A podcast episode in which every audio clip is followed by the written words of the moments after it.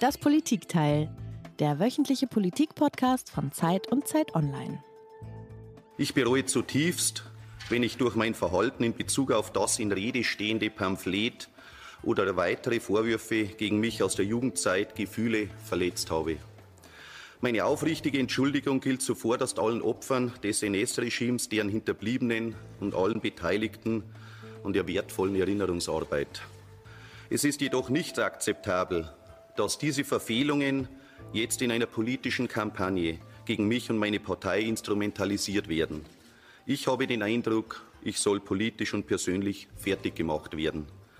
Es ist ein negatives Bild von mir in den letzten Tagen gezeichnet worden. Das bin nicht ich. Das ist nicht Hubert Aiwanger. Ja, Peter, mittlerweile kennt ganz Deutschland diese Stimme mit dem so unverkennbar bayerischen Slang. Und zu wem sie gehört, hat uns die Stimme am Ende auch schon verraten. Wir haben nämlich Hubert Aiwanger gehört. Und diese Rechtfertigungsstatements, die wir gerade gehört haben, sind zwar schon ein paar Tage alt, genauer gesagt eine Woche. Wir nehmen am Donnerstag auf, aber die politische Debatte bestimmen sie immer noch und äh, werden sie wohl auch weiter tun, oder Peter? Mit Sicherheit. Und das, liebe Liana, hat ja damit zu tun, dass man erst in ziemlich genau vier Wochen oder man könnte auch sagen in einem Monat wissen wird, was sie denn bewirkt haben, diese Stimmen und diese Statements.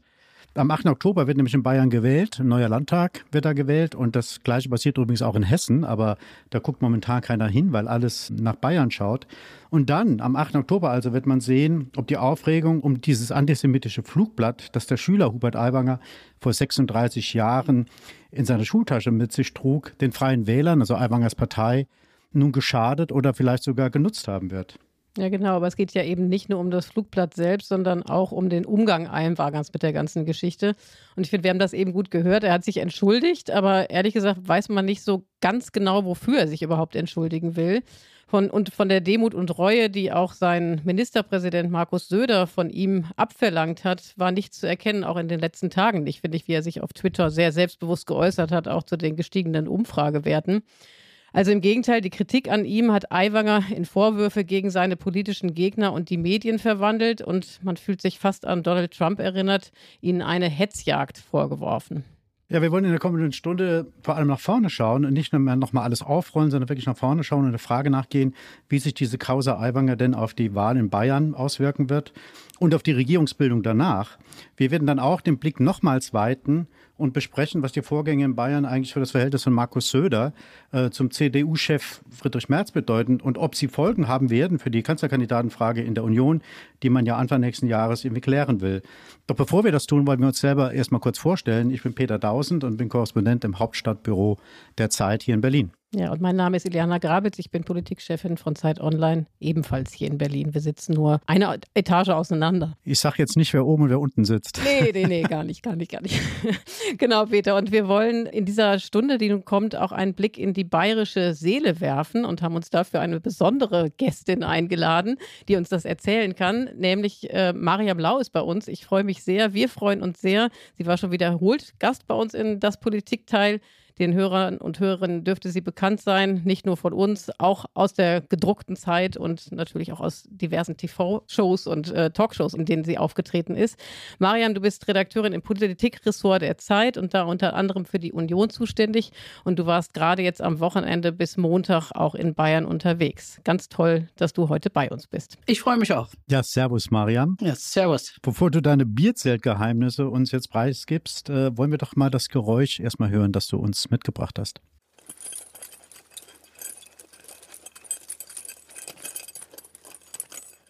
Das hört sich nicht nach Kuhglocken an. Was war das?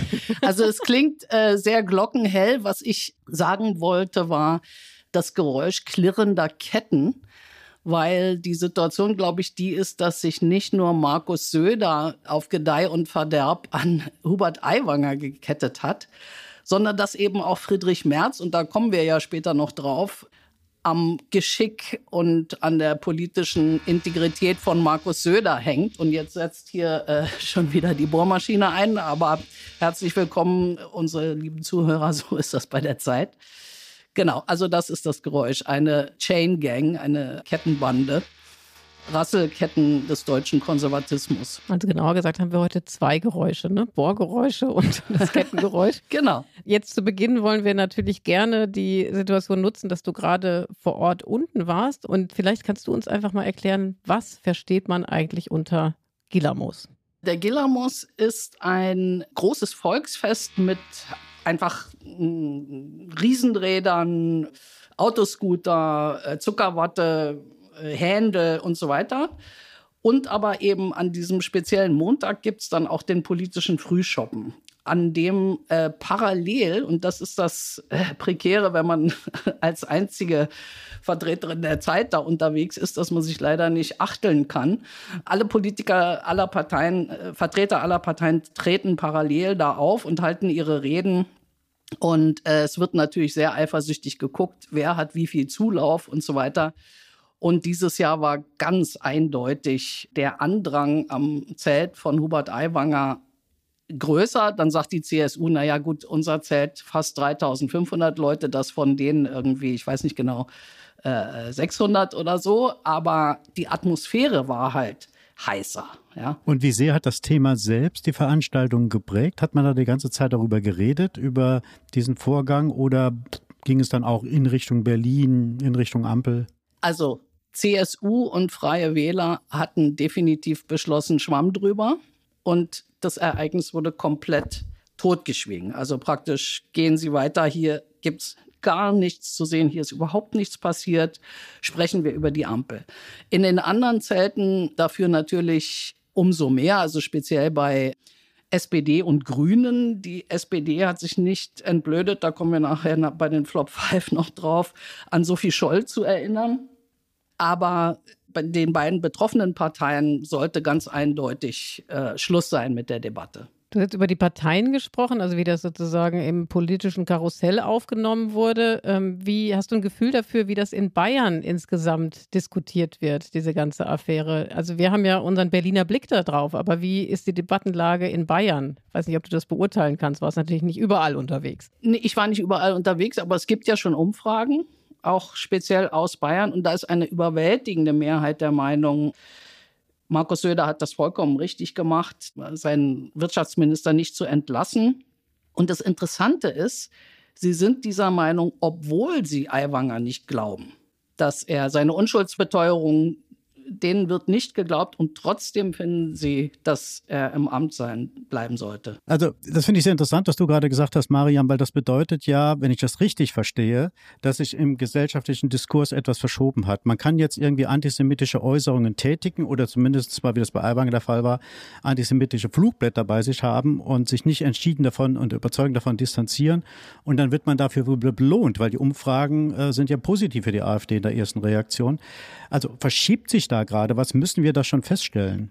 Also für mich hat da schon ein Temperatursturz stattgefunden oder da ist jetzt so eine Art Sprung in der Schüssel und das ist nicht direkt so, dass man jetzt sagen könnte, jetzt sind plötzlich antisemitische Äußerungen okay. Das ist überhaupt nicht so. Also ich meine, bis hinein in die AfD wird der Inhalt des Flugblatts für ekelhaft gehalten und, und abzulehnen und so weiter.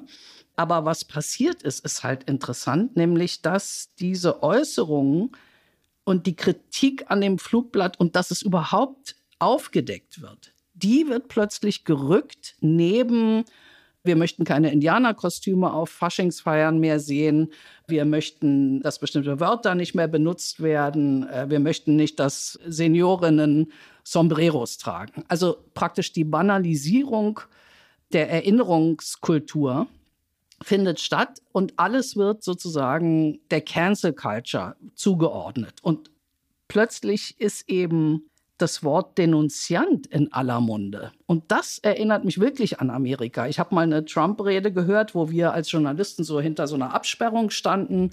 Und dann kam die Passage, die immer bei Trump kommt, The Lying Media. Und dann drehte sich die ganze Versammlung zu uns um. Und das war ein derartiger Hass das war schon beeindruckend. Und äh, von dem Hass in diesem Umfang würde ich jetzt noch nicht sprechen, aber ich finde schon sehr interessant, dass es das ist, was jetzt übrig bleibt für viele Menschen. Dass da Denunziation im Spiel war, dass Dinge nicht verziehen werden, dass hier jemand mundtot gemacht werden soll und so weiter. Und das ist für mich schon, wie gesagt, ein Temperatursturz. Hast du denn den Eindruck, Mariam, dass es sich da um eine gesamtgesellschaftliche Verschiebung des Diskurses handelt, also die ganz Deutschland betrifft, oder erzählt es vor allen Dingen viel über Bayern und eben äh, der besonderen Identifikation mit der Person Hubert Aiwanger?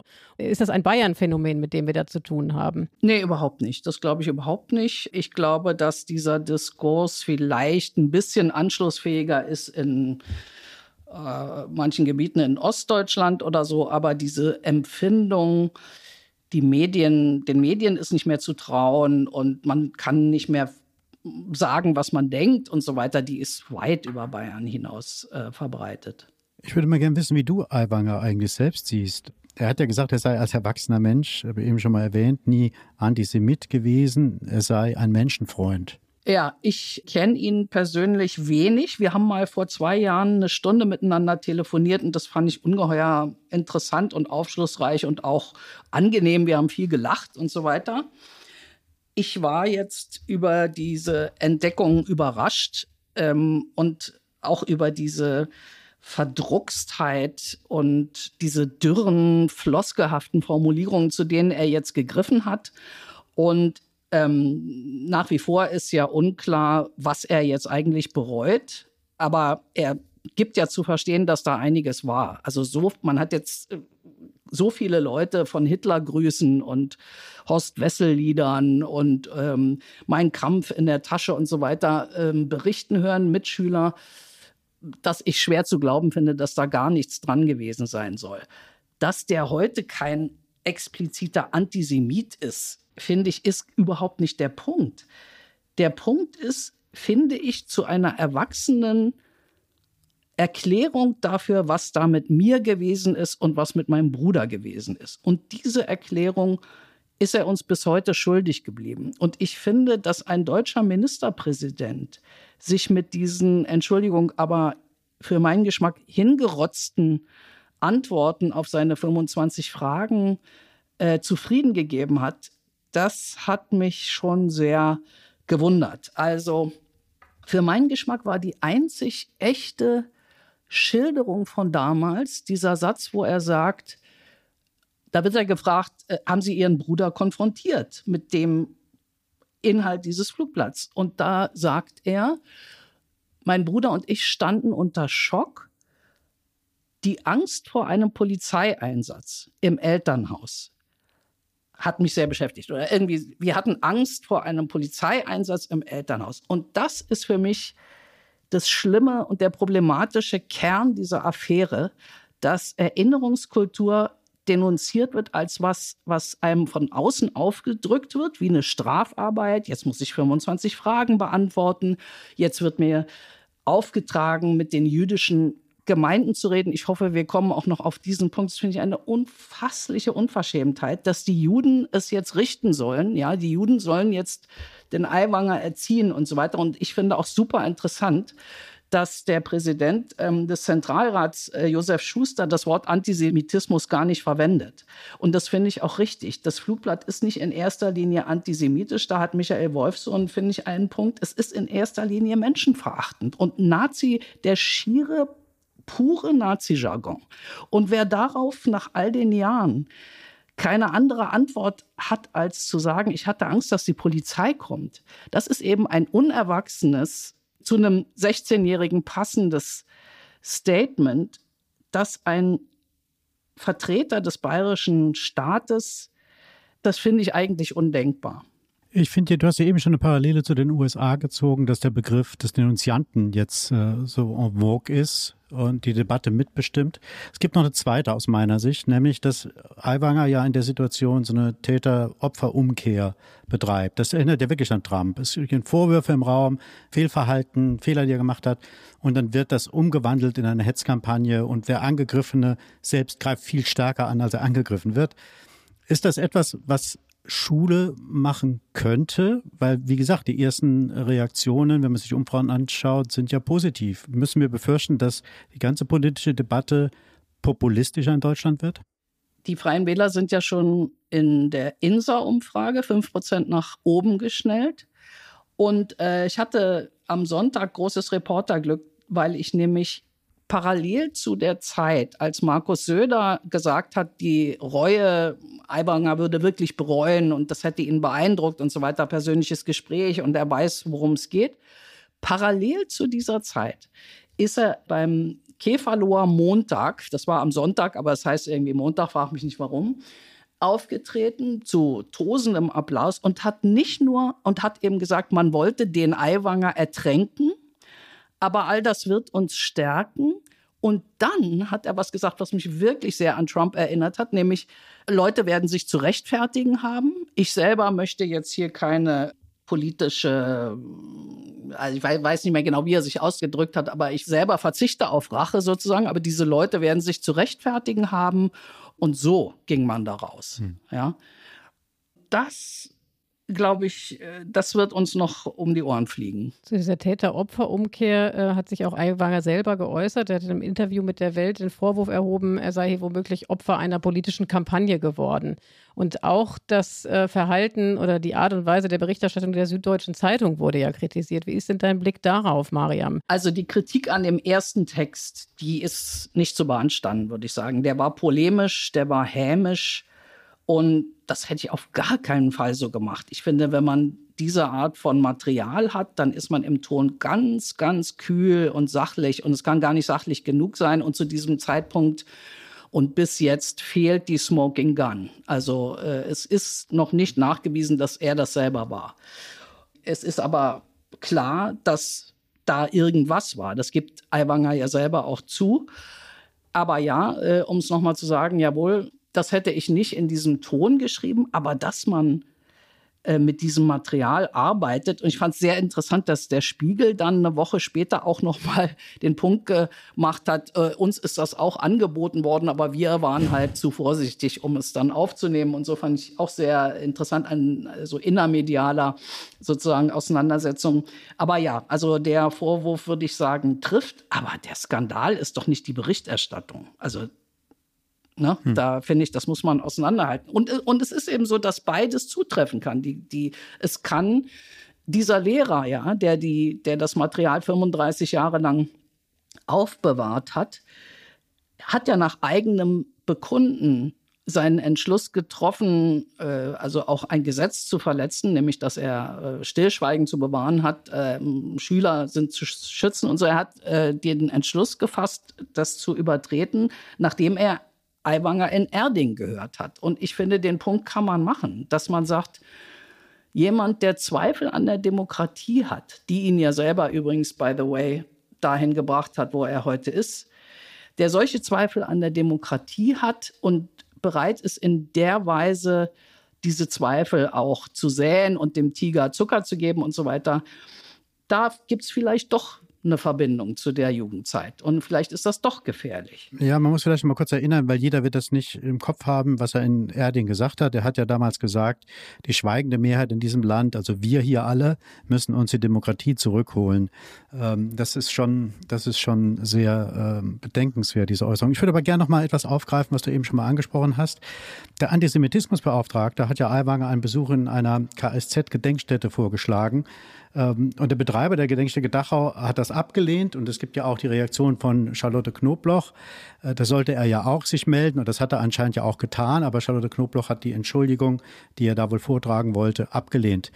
Wie, wie, siehst du diese ganze Debatte? Das habe ich ja vorhin schon mal kurz angedeutet. Ich finde, das jetzt den Juden in die Hand zu drücken, wirklich eine Unverschämtheit. Und Charlotte Knobloch ist ja auch angegangen worden äh, auf Twitter, warum sie da nicht explizit da äh, aufgetreten ist und so weiter. Und das Schlimme, was mich echt beeindruckt hat, ist ja, dass Charlotte Knoblauch sagt, zwischen den Zeilen, am Ende des Tages, was ihre Entscheidung beeinflusst hat, Söder da zu unterstützen, ist, dass sie Angst hat, wenn sie das nicht tut, wird es noch sehr viel schlimmer das Märtyrertum und äh, das, der antidemokratische Reflex und äh, so weiter, äh, die Rachegelüste und so fort. Und dass dann so eine Frau gegen ihre eigene sozusagen Gefühlslage, das war jedenfalls mein Eindruck, ich kann es nicht wirklich beurteilen, sie hat ja dann so gesagt, Aiwanger ist halt Aiwanger und den werden wir nicht ändern und so, entscheidet, diesen Akt jetzt zu unterstützen, das gehört für mich zu dem Temperatursturz, von dem ich vorhin geredet habe. Wir haben jetzt viel über Aiwa gesprochen, äh, Mariam und Peter, aber noch nicht so viel über die große Menge an Menschen, die ihn unterstützen, nämlich die Freien Wähler. Und er hat ja jetzt eben auch nochmal in den Umfragen zugelegt, wie du eben selber erwähnt hast, auch wenn man mit diesen Umfragen natürlich mal ein bisschen vorsichtig sein mhm. muss. Die Freien Wähler verstehen sich selbst als wertekonservativ und stehen für Staatsfinanzen, Verlässlichkeit und Transparenz in der Politik, auch so ein bisschen als Gegenmodell zu dem Nepotismus äh, der CSU in Bayern. Welche Leute wählen die, die Freien Wähler? Welche Leute sind das, Mariam? Ja, ich glaube, es ist tatsächlich äh, Fleisch vom Fleische der CSU, aber womöglich noch ein bisschen ländlicher. Also richtig beurteilen kann ich das nicht. Also die Freien Wähler haben 6600 äh, Mitglieder und wie gesagt, die Basis, also viele sind Ex-CSU, sehr ländlich, in den Städten praktisch nicht ähm, verankert also ich glaube, dass Hubert Aiwanger selbst, also ein Landwirt, äh, Agraringenieur, Ferkelzüchter, das, der ist, glaube ich, sehr repräsentativ für die Freien Wähler. Und du hast es gerade schon ganz richtig gesagt. Ich glaube, die Kernidee der bayerischen Freien Wähler ist äh, CSU minus Filz. Ähm, ich habe jetzt gelernt, der, die Geschichte geht tatsächlich bis in die Nachkriegszeit zurück. Äh, Wählergruppen, die sich in den, nach dem Krieg zusammengefunden haben, um die Städte wieder aufzubauen. Also eine explizite Vorortpartei, die auch für direkte Demokratie, direkte Wahl des Bundespräsidenten und so weiter. Ein bisschen erinnern die an die Cinque Stelle, an die, an die ähm, Fünf Sterne in Italien, finde ich das ist nicht so, dass man ohne weiteres sagen kann, das ist eine rechtspopulistische Partei oder so. Äh, die sind wirklich sehr, sehr interessant. Also zum Beispiel für die Abschaffung dieser 10H-Regel haben sie sich stark gemacht, ähm, die äh, dazu geführt hat, dass in Bayern ganz wenig Windräder gebaut wurden. Das ist nicht zuletzt den Freien Wählern zu verdanken, dass es die nicht mehr gibt. Ich finde auch in der Migrationspolitik, die Töne, die die da anschlagen, sind nicht rechtspopulistisch sondern mehr so, wir brauchen die Kontrolle und die Leute sollen sofort arbeiten gehen und so. Also so eine sehr, eher so ein pragmatischer Umgang. Es gab 2012 oder so gab es mal eine Kooperation mit der frühen AfD. Also Bernd Lucke hat mal ähm, mit den Freien Wählern kooperiert oder so weiter. Aber darüber hinaus finde ich, dass die recht wenig Berührungspunkte haben. Also AfD Light, AfD Light ist der falsche Begriff dann. Würde ich sagen, ist der falsche Begriff. Also hm. die sind äh, ticken anders. Also ich würde einfach sagen, die AfD ist dermaßen ins Rechtsextreme gerutscht. Damit haben die wirklich nichts zu tun. Ich will mal eine, ein Beispiel nennen für typ, eine typische freie Wähleraktion, die auch also kenntlich macht, wie Aiwanger operiert. Im Sommer 22 gab es einen Eklat am Ammersee. Da hat ein Bauer irgendwie seine Kühe auf der, auf der Landstraße ihre Kuhfladen hinterlassen lassen. so.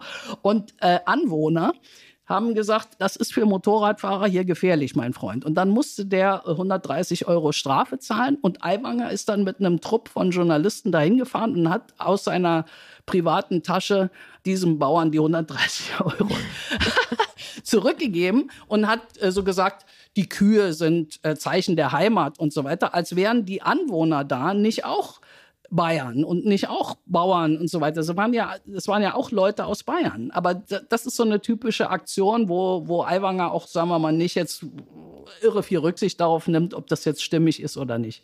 Einen letzten Punkt, Ileana, hätte ich noch zu den Freien Wählern. Ganz kurz, Mariam. Die gibt es ja auch in Rheinland-Pfalz. Das sind sie auch im Landtag. Und ich glaube, in Brandenburg, Brandenburg sind sie auch, auch irgendwie hm. ja relativ stark. Hm. Gibt es eigentlich Bestrebungen der, der Freien Wähler selbst, bundesweit anzutreten? Müssen wir den bei der Bundestagswahl 2025 eventuell rechnen? Aiwanger möchte das gern. Und wir sagen ja alle seit Jahren, mit dem Rechtspopulismus in Deutschland ist das immer so eine Sache. Es gibt bisher keine Figur, die, die das wirklich tragen könnte, so, die wirklich sympathisch und lebensfroh. Also ich meine, Alice Weidel oder Tino Kropalla weiß ich nicht, ob die jetzt wirklich so ähm, äh, die Massen mobilisieren können, aber jemand, der, der mit dieser Sprache spricht und, und, und so, ja, sympathisch daherkommt und so, äh, keine Ahnung. Also er möchte das gern, aber da sind sie natürlich noch weit von entfernt. Wie gesagt, 6000 Mitglieder Äh, da ist noch ein, ein Weg zu gehen. Daher in der Gesamtabwägung, dass kein Beweis vorliegt, dass die Sache 35 Jahre her ist und dass seitdem nichts Vergleichbares vorgefallen ist, wäre eine Entlassung aus dem Amt aus meiner Sicht nicht verhältnismäßig. Aber einfach Schwamm drüber oder ein weiter so wäre auch der falsche Weg. Auch wenn all die Sachen lang her sind, ist es wichtig, die Reue und die Demut zu zeigen. Ich finde, es ist nicht entscheidend allein, was man mit 16 sagt, sondern wie man als 52-Jähriger damit heute umgeht.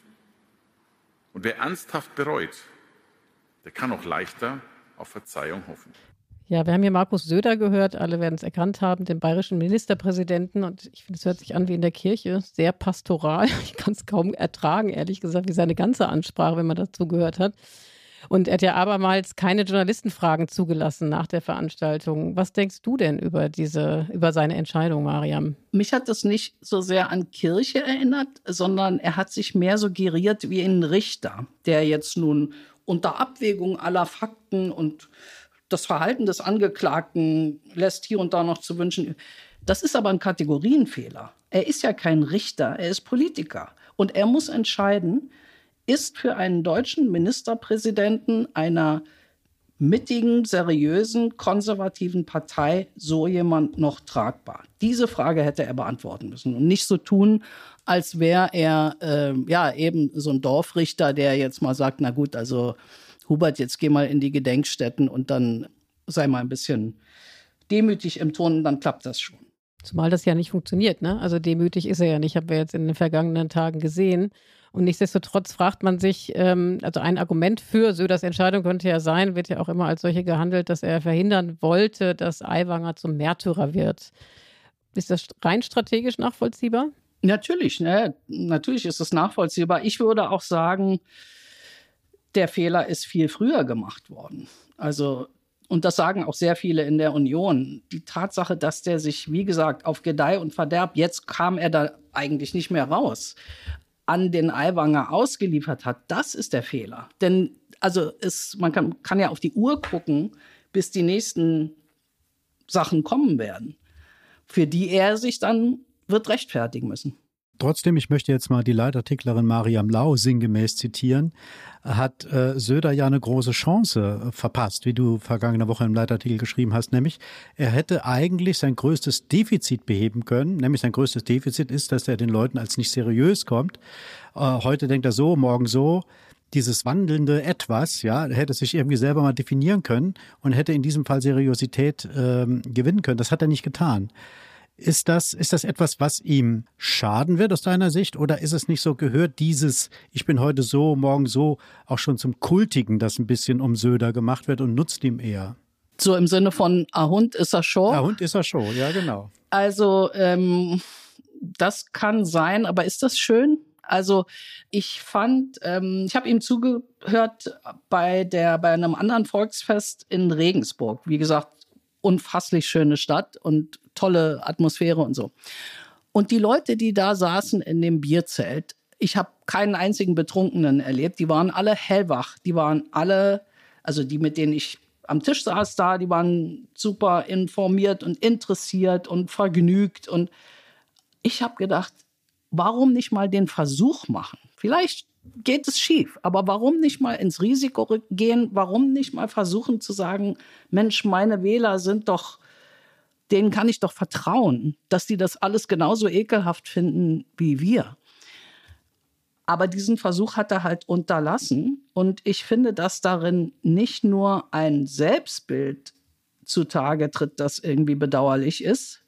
Ist doch egal, was ich gestern gesagt habe oder so. Ist doch egal, ob ich mich mit diesen 25 Antworten, die keine sind, zufrieden gebe, sondern es kommt eben auch ein sehr tristes Bild vom eigenen Wähler zum Ausdruck, dass man nicht denkt, diese Leute sind doch einem plausiblen Argument zugänglich. Und er hat nicht gekämpft, er hat darauf verzichtet. Und ähm, was jetzt passieren wird, ist doch vollkommen klar. Jedes Mal, wenn jetzt irgendjemand aus der Union das Wort Brandmauer in den Mund nimmt, beispielsweise im Zusammenhang mit den Wahlen nächstes Jahr, wird jemand anders sagen, ja, und was ist mit Aiwanger? Und dann wird niemand eine gute Antwort haben. Lass uns mal ein bisschen irgendwie wirklich jetzt zur Wahl kommen, die ja in vier Wochen ansteht. Die Umfragen sehen momentan so aus, dass die CSU natürlich vorne liegt, aber lang, lange nicht mehr so stark, wie sie mal war. Die SPD krebst um die 10 Prozent. Das ist in Bayern auch kein neuer Zustand. Eine Koalition mit den Grünen hat Söder ja kategorisch ausgeschlossen. Wie ist deine Prognose? Gibt es da auf jeden Fall jetzt eine Neuauflage mit den Freien Wählern trotz dieser ganzen Ereignisse oder gibt es doch nochmal einen Last-Minute-Schwenk des so sehr schwenkbereiten Herrn Söder? Nö, also solange die die Stimmen untereinander austauschen, also solange die Stimmen, die die CSU verliert, was ja in einer Umfrage jetzt schon so war, dass sie bei 36 Prozent landen, das ist für Söder echt ein Problem. Und die verlorenen Prozentpunkte gehen dann zur, zu den Freien Wählern. Wird selbstverständlich das fortgesetzt werden. Ich habe eine Zeit lang mal gedacht, die FDP hat ja einen sehr soliden, unpolemischen Wahlkampf gemacht, dass die vielleicht irgendwie profitieren könnte von dem Ganzen, aber die Stimmung geht echt in eine andere Richtung.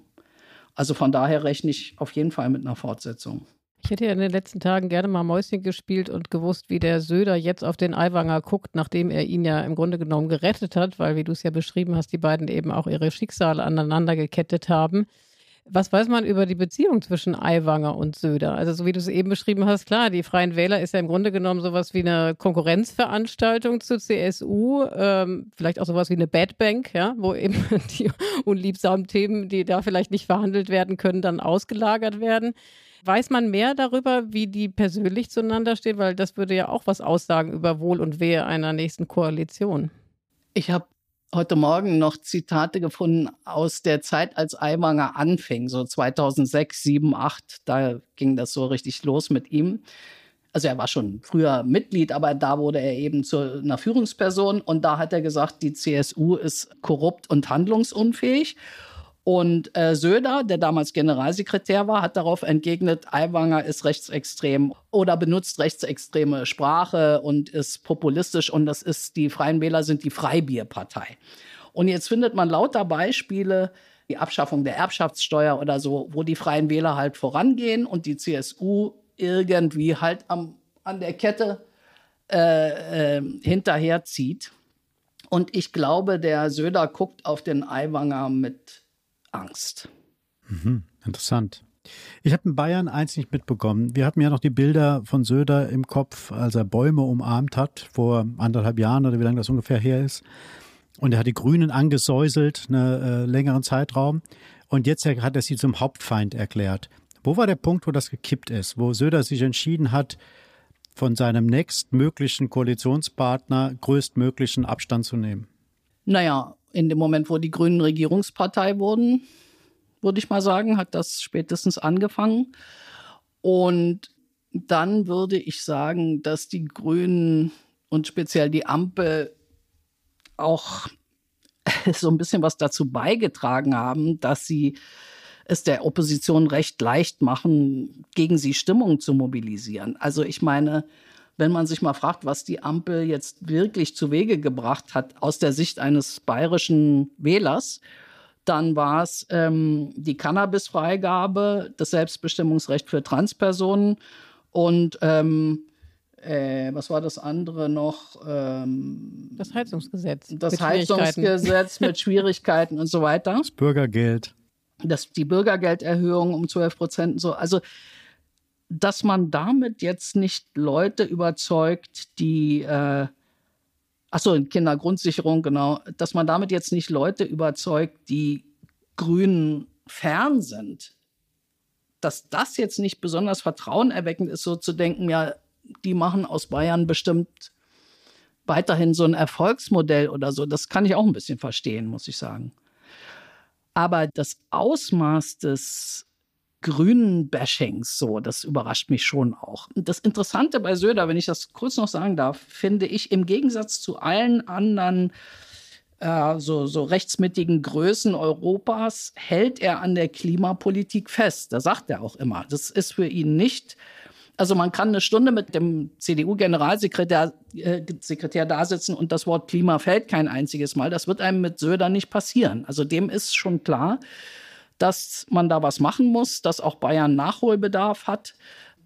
Und er ist willens, das zu tun. Von grünen Kritikern hört man weiterhin, dass es zu wenig ist.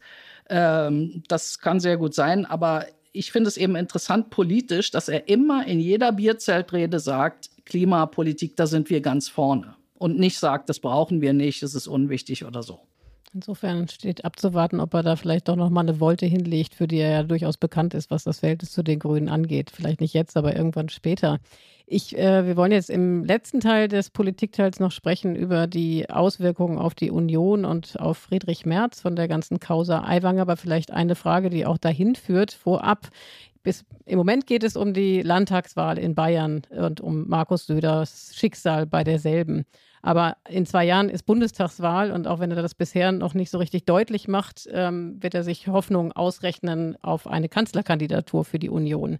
Wie sehr hat ihm denn diese ganze Affäre jetzt geschadet? Ich finde, es ist ganz klar, er konnte entweder Ministerpräsident an der Seite von Hubert Aiwanger bleiben oder ein Kanzlerkandidat der Union werden. Beides geht nicht. Du kannst nicht, es ist also ich sage mal bisher, nicht vorstellbar, dass ein deutscher Kanzler auf der Welt herumreist, von dem alle wissen, der hat keine Berührungsängste mit jemandem, der in der Jugend Horst Wessel Lieder gesungen hat. Ist das jetzt eine Einschätzung und eine Bewertung von Mariam Lau oder ist das etwas, was du aus der Union selbst auch hörst? Das höre ich auch aus der Union, dass er ähm, vor dieser Wahl stand.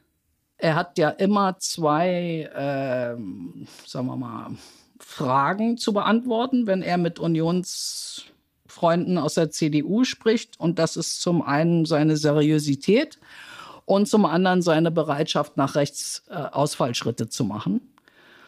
Und die Fragen sind in beiden Fällen jetzt größer geworden. Nicht Kreuzberg ist Deutschland. Gillamos ist Deutschland, meine Damen und Herren. Ja, Mariam, auch Friedrich Merz war beim politischen Frühschoppen auf dem Gillermoos Volksfest im niederbayerischen Abendsberg und hat diesen Satz gesagt, den wir gerade gehört haben, den, glaube ich, alle unsere Hörer und Hörerinnen auch mitbekommen haben. Nicht Kreuzberg ist Deutschland, Gillermoos ist Deutschland, meine Damen und Herren. Wie ist der denn vor dem Hintergrund der ganzen Aiwanger-Affäre zu verstehen? Also, der Friedrich Merz hat im wahrsten Worte im Schweiße seines Angesichts. Es war ja sehr heiß da und er trug diesen Janka und so weiter. Er hat alles unternommen. Alles, alles, alles. Er hat sich praktisch ausgegossen vor Bayern-Verehrung. Das bestregierte Bundesland, ja. Und ich meine, das wird Hendrik Wüst, der nordrhein-westfälische Ministerpräsident und alle anderen amtierenden CDU-Ministerpräsidenten mit großem Interesse gehört haben. Äh, Gillamos ist keine Stadt oder auch kein Stadtteil, es ist ein Volksfest. Es ist also auch noch ein Kategorienfehler, der irgendwie auch noch mal verrät, dass man nicht so wirklich vertraut ist mit der Sache. So, und dann wieder der Seitenhieb auf Kreuzberg. Ähm, ich habe mich mal in der Union umgehört. Meinte er damit das migrantische Kreuzberg? Da sagen alle, nee, nee, äh, er meinte das grün geprägte Kreuzberg, aber da war ja bisher immer Prenzlauer Berg und so. Keine Ahnung. Jedenfalls dieses Ressentiment gegen Berlin, das ist, ich frage mich, wie man das in eins bringen will mit dem Wunsch, dieses Land zu regieren. Also was, was soll das? Und ja, vor allen Dingen, wenn ich mal kurz einhaken darf, mit der Notwendigkeit, in den Großstädten zu punkten. Da hat ja die CDU so. Schwächen, ja. Richtig, ja. Und ich finde, äh, man könnte ja sehr, sehr gut sagen, Freunde, wir würden auch die bessere Klimapolitik machen. Ihr verratet eure Klimaziele, ihr seid nicht gut darin, wir würden das besser hinkriegen. Aber Ressentiments gegen große Städte und also ich, ich weiß nicht, wo das hinführen soll. Und das Interessante war, also wer Markus Söder ein bisschen kennt, war nicht überrascht. Aber ich war schon äh, doch trotzdem verblüfft, wie sehr er das getan hat, was man von ihm kennt, nämlich wenn jemand zu ihm loyal und nett ist, kriegt er auf jeden Fall eins vor den Bug. Also und ähm, Söder ist nach März auf die Bühne gegangen und das Erste, was er sagte, war, Mensch, Friedrich, hier ist ja alles ganz nass, weil der halt geschwitzt hatte und ihm das sozusagen nochmal so richtig unter die Nase gerieben. Und dann äh, irgendwie später in der Rede hat dann Söder, äh, da ging es irgendwie um die Grünen mit ihrem Erziehungswahn und es gäbe ja Leute, denen würde man das Veganertum ansehen. Friedrich, du siehst eigentlich auch aus wie ein Veganer. Und wer mal sich in Niederbayern aufgehalten hat, der weiß, es gibt keine ernsthaftere Beleidigung als äh, Veganer. Und so ging es in der ganzen Rede. Und seine eigenen Leute hat er auch brutal beleidigt. Also zum Beispiel hat er gesagt, äh, er hat seinen Doktor gemacht und der Doktor sei ihm auch geblieben. Und vor ihm saß eben sein Generalsekretär Martin Huber, bei dem das noch in Frage steht und so weiter. Und alle Welt lacht dann über die eigenen Leute. Jetzt würde, würden die natürlich sagen, jetzt Frau Lau, jetzt seien Sie mal nicht so typisch berlinerisch äh, picky. ja. Aber ähm, ich fand, ja, das Hund ist, ist eine, schon. Ja, aber ich, es ist halt so ein bisschen, will man sich da wirklich einreihen? Ist das wirklich angenehm, so jemand, der die eigenen Leute so von. Ich weiß es nicht. Jedenfalls. Ich würde ja. gerne mal, Mariam, ganz kurz die Perspektive rumdrehen. Also der Merz hat ja den Söder demonstrativ gelobt. Du hast das toll gemanagt mit dem Aiwanger. Bravourös. Wie bravourös. Er, bravourös. Wie, äh, wie sieht er ihn denn wirklich? Das dürfte ja auch nicht so ganz seinem Bild von Markus Söder entsprechen, was er da gesagt hat. Ich kann mir vorstellen, dass er ihn auch ein bisschen anders sieht. Kannst du dazu was sagen? Ja, natürlich. Also äh, ich, ohne jetzt äh, Merz da zitieren zu können oder so, aber ich bin ziemlich sicher, dass er das so gesehen hat wie alle Welt. Also in der CDU fanden es viele schon geschickt, was er gemacht hat, aber bravourös. Na, ich meinte eigentlich eher, also nicht nur jetzt das Verhalten in dieser konkreten Situation, sondern darüber hinaus, wie er Söder als Politiker sieht. Mm, unseriös, aber effizient. Mariam, du hast ja eben sehr klar und eindeutig gesagt, dass für dich die Art und Weise, wie Söder sich verhalten hat in der Causa Aiwanger, nicht einhergehen kann mit einer Kanzlerkandidatur. Wäre es nicht auch an Friedrich Merz äh, gewesen, hier wirklich klare Kante zu zeigen? Ich meine, er will ja auch als Kanzlerkandidat ins Rennen ziehen. Und er duldet ja im Grunde genommen ne, auch die Normalisierung des Rechtspopulismus an, in Bayern auf eine gewisse Art und Weise. Die CSU hatte sich zu Beginn der Affäre ausbedungen, dass sie die Deutungshoheit behält über diese ganze Sache. Und Merz will eins vermeiden, nämlich eine Wiederholung des permanenten Hickhacks zwischen den Schwesterparteien. Also da war für ihn dann klar, er stellt sich ohne Wenn und Aber äh, hinter Söders Entscheidungen dieses weitere Problem, was das bedeutet für die Auseinandersetzung im Osten, das haben die, glaube ich, erstmal auf die lange Bank geschoben und haben sich erstmal gesagt, wir müssen jetzt erstmal durch diese Krise durch. Aber dass das auf sie zukommen wird, jedes Mal, wenn Merz Brandmauer sagt, das ist, glaube ich, außer Frage. Also du hast gesagt, er stellt sich natürlich nach vorn hinter äh, Markus Söder. Das finde ich auch nachvollziehbar, um eben diesen Eindruck zu verhindern, ne, dass es wieder um so ein Hickhack geht. Aber wie sieht es denn hinter den Kulissen aus? Meinst du wirklich, er hat das als bravourösen Umgang empfunden? Nee, bravourös, wie gesagt, mh, wohl kaum. Ich glaube, dass ohne mit Merz darüber gesprochen zu haben, dass Merz denkt, der Fehler ist halt sehr viel früher gemacht worden. Der Fehler ist gemacht worden in einer Koalitionsregierung, wo man einfach weiß, dass man es da mit jemandem zu tun hat, der unberechenbar ist, sagen wir mal das Mindeste. Werbung. Prime-Mitglieder hören das Politikteil bei Amazon Music ohne Werbung. Lade noch heute die Amazon Music App herunter. Ich möchte doch nochmal nach der Kanzlerkandidatenfrage so ein bisschen nachhaken. Es kann ja durchaus sein, dass Söder es doch noch gelingt, in den letzten vier Wochen vor der Wahl das nochmal zu drehen. Im Sinne, dass die CSU ein stärkeres Ergebnis bekommt, die AfD vielleicht äh, wieder ein bisschen zurückgeht, die profitiert ja auch und die Freien Wähler auch, dass er also stärker wird, als er momentan aussieht. Und die Union hat ja mit Blick auf die Wahl 2025 momentan das Problem, dass sie einen möglichen Kanzlerkandidaten Merz, der das ja, glaube ich, sehr gern werden würde, der ist nicht sehr populär bei den Leuten nach wie vor. Nach zwei Jahren guter Reden, guter Auftritt im Bundestag als Oppositionsführer. Trotzdem hat er sich nicht in die Herzen der Menschen hineinreden können und hineinargumentieren können.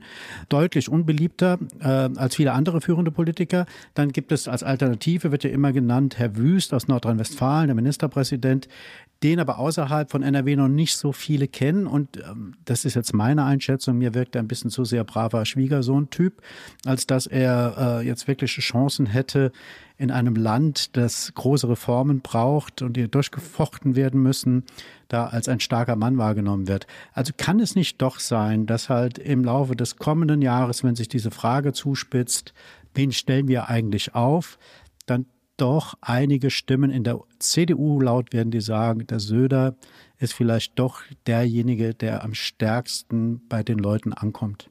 Ich halte das für ziemlich unwahrscheinlich, aber wie du vollkommen richtig gesagt hast, alles hängt jetzt davon ab, diese Frage speziell hängt davon ab, wie Söder jetzt die Landtagswahlen besteht. Und wenn er über 40 Prozent käme, dann gebe ich dir recht, dann wäre das Thema wieder da.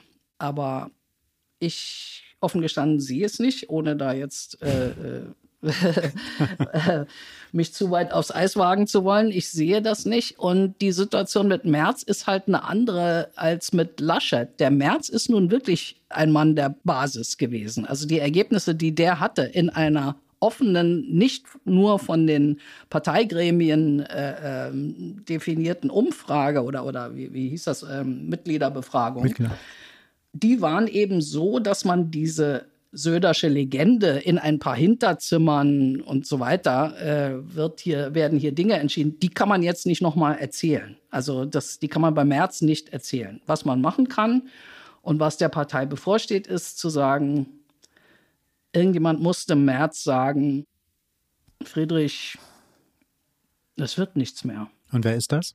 der es ihm sagt? Es müsste ein Fünfergremium sein, glaube ich. Äh, es müssten mehr Leute sein. Oder Herr ähm, Schäuble. naja, äh, also äh, ich bin offen gestanden auch nicht so hundertprozentig davon überzeugt, dass, dass das beim März wirklich noch so drängend ist. Also der wird 70, der hat sechs Enkel, an denen er wirklich sehr hängt. Ähm, dem ist schon auch klar, was das für die Work-Life-Balance bedeutet, Bundeskanzler zu sein und äh, jeden Tag einen halben Meter Akten auf den Tisch zu kriegen. Und genau wie bei Söder, man sich ja so ein politisches Wunder hätte vorstellen können, dass man einmal die Macht aufs Spiel setzt und einmal ins Risiko geht, könnte man sich bei Merz natürlich auch den Akt vorstellen, dass er den Leuten sagt, passt mal auf, ich mache jetzt die eine Sache, die ihr mir nie zugetraut hättet. Ich gebe das Amt in die Hände von Hendrik Wüst. Die Kanzlerkandidatur, nicht das Amt.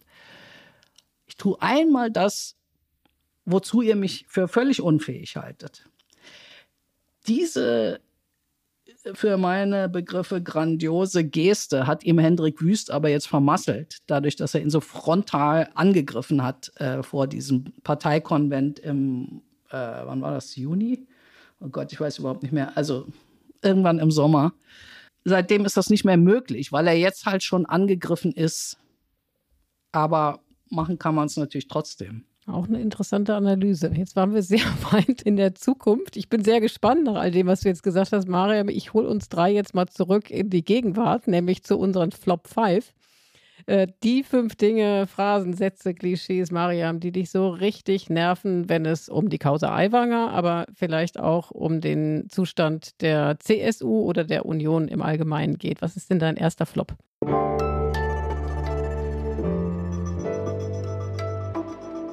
Flop 5. Mein erster Flop ist, suchen Sie das Gespräch mit jüdischen Organisationen, dann sehen Sie die Wahrheit. Äh, das habe ich ja schon gesagt. Das macht mich sehr ärgerlich, sagen wir mal vorsichtig. Das zweite ist dieses Argument, ja, wieso Winfried Kretschmann war in seiner Jugend beim Kommunistischen Bund? Dem ist doch auch verziehen worden. Da würde ich immer entgegnen, Kretschmann hat eben in aller Öffentlichkeit sich mit dieser Vergangenheit immer und immer wieder auseinandergesetzt. Und das war auch genau die Basis, auf der er gewählt wurde. Der Grund dafür, dass man ihm seinen Konservatismus abnimmt, dass er wirklich durch einen Prozess der inneren Auseinandersetzung und Läuterung und so weiter gegangen ist. Das kann man für Günter Grass, der in dem Zusammenhang oft, oft erwähnt wird, nicht sagen und viele andere auch nicht. Aber ähm, so, ich finde. Ja. Äh, noch eine Frage dazu, weil das äh, hatten wir vorher nicht angesprochen. Also du würdest, es geht dir vor allen Dingen auch um den Umgang Aiwangers mit ja. der ganzen Geschichte. Ja. Nicht, also man hätte ihm die Jugendsünde sozusagen verzeihen können, wenn Absolut. er einen, auch jetzt noch einen ordentlichen, glaubhaften Umgang so. damit gefunden hätte. Ne? Exakt, ne? ja. exakt. Ja, exakt. Und ein dritter Flop. Oder war es schon der dritte? Nee. Mein dritter Flop ist das Wort Provinzpolitiker. Also Katharina Barley hat äh, so sinngemäß getweetet, eines Tages wird es über den deutschen Trumpismus heißen, dass er in die Wege geleitet wurde von einem Provinzpolitiker und einem unseriösen CDU-Mann. Äh, jetzt habe ich jetzt, aber das Wort Provinzpolitiker, das hat mich halt, das ist so unfasslich ungeschickt und hat mich sehr an Hillary Clinton und ihre Deplorables, also die, die beklagenswerten Leute und so weiter erinnert. Also wenn man sich ins Auskatapultieren will, dann so.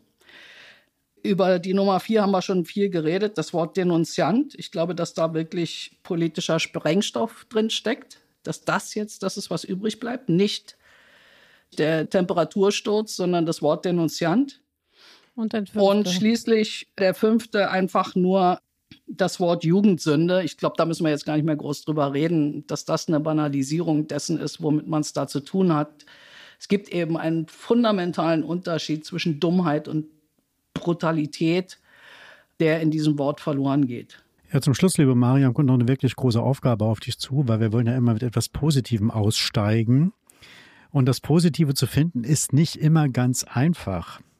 Die Frage lautet, was stimmt dich hoffnungsfroh, dass die Methode Aiwanger, also berechtigte Kritik, in Angriff auf andere Medien oder politische Gegner zu verwandeln, dass diese Methode nicht erfolgreich sein wird? Oh, da, das ist jetzt schwierig. Ne? Das ist jetzt, da bin ich jetzt ich in sehr, sehr hohem Gras, Peter. äh, also, was ich so ein bisschen hoffe, ist auf das, was ich da gesehen habe, so an Atmosphäre in diesen Bierzelten. Also, ich fand das auch bei der, auch und gerade bei der CSU, aber auch in dem Zelt mit den Freien Wählern, also das waren nicht nur klar, eindeutig keine Antisemiten, sondern das war die deutsche Mitte. So. Und die ist, glaube ich, immer noch sehr, sehr stark. Und da hoffe ich so ein bisschen drauf, dass es dabei auch bleibt. Ich finde, da ist sie gut aus dem hohen Gras rausgekommen, Peter, oder? Ja, absolut. Und hat auch noch sehr elegant sehr den Bogen geschlagen zum Anfang des Gesprächs, wo wir ja auf Gillermoos starteten. Also ganz hervorragend, Mariam. Vielen, vielen Dank, dass du unser Gast warst heute. Äh, liebe Hörer und Hörerinnen, vielen Dank, dass Sie bei uns waren, hoffentlich bis jetzt. Wenn Sie Anregungen, Kritik oder Fragen haben, wenn Sie uns Themen mit auf den Weg geben wollen, dann schreiben Sie uns an daspolitikteil.zeit.de. Und in der nächsten Woche bin ich wieder da, du aber nicht, Peter. Und ich werde hier mit Tina Hildebrand hinter den Mikros sitzen. Genau, eine Damenduett wird da antreten. Und uns bleibt es noch, uns zu bedanken bei den Kollegen der Pool Artists. Ein Dank geht auch an Katja, Pia und Ole von Zeit Online an Carlotta für die O-Töne und prinzipiell für die große Unterstützung von Carlotta immer. Und natürlich nochmal Dank an äh, Mariam Lau, die in Teheran geborene Berlinerin mit dem Feingespür für die bayerische Seele. Sie hat sie uns gut erklärt, Dank. muss man sagen. Ja, danke euch, hat Spaß gemacht. danke, Mariam. Tschüss. Servus. Ciao.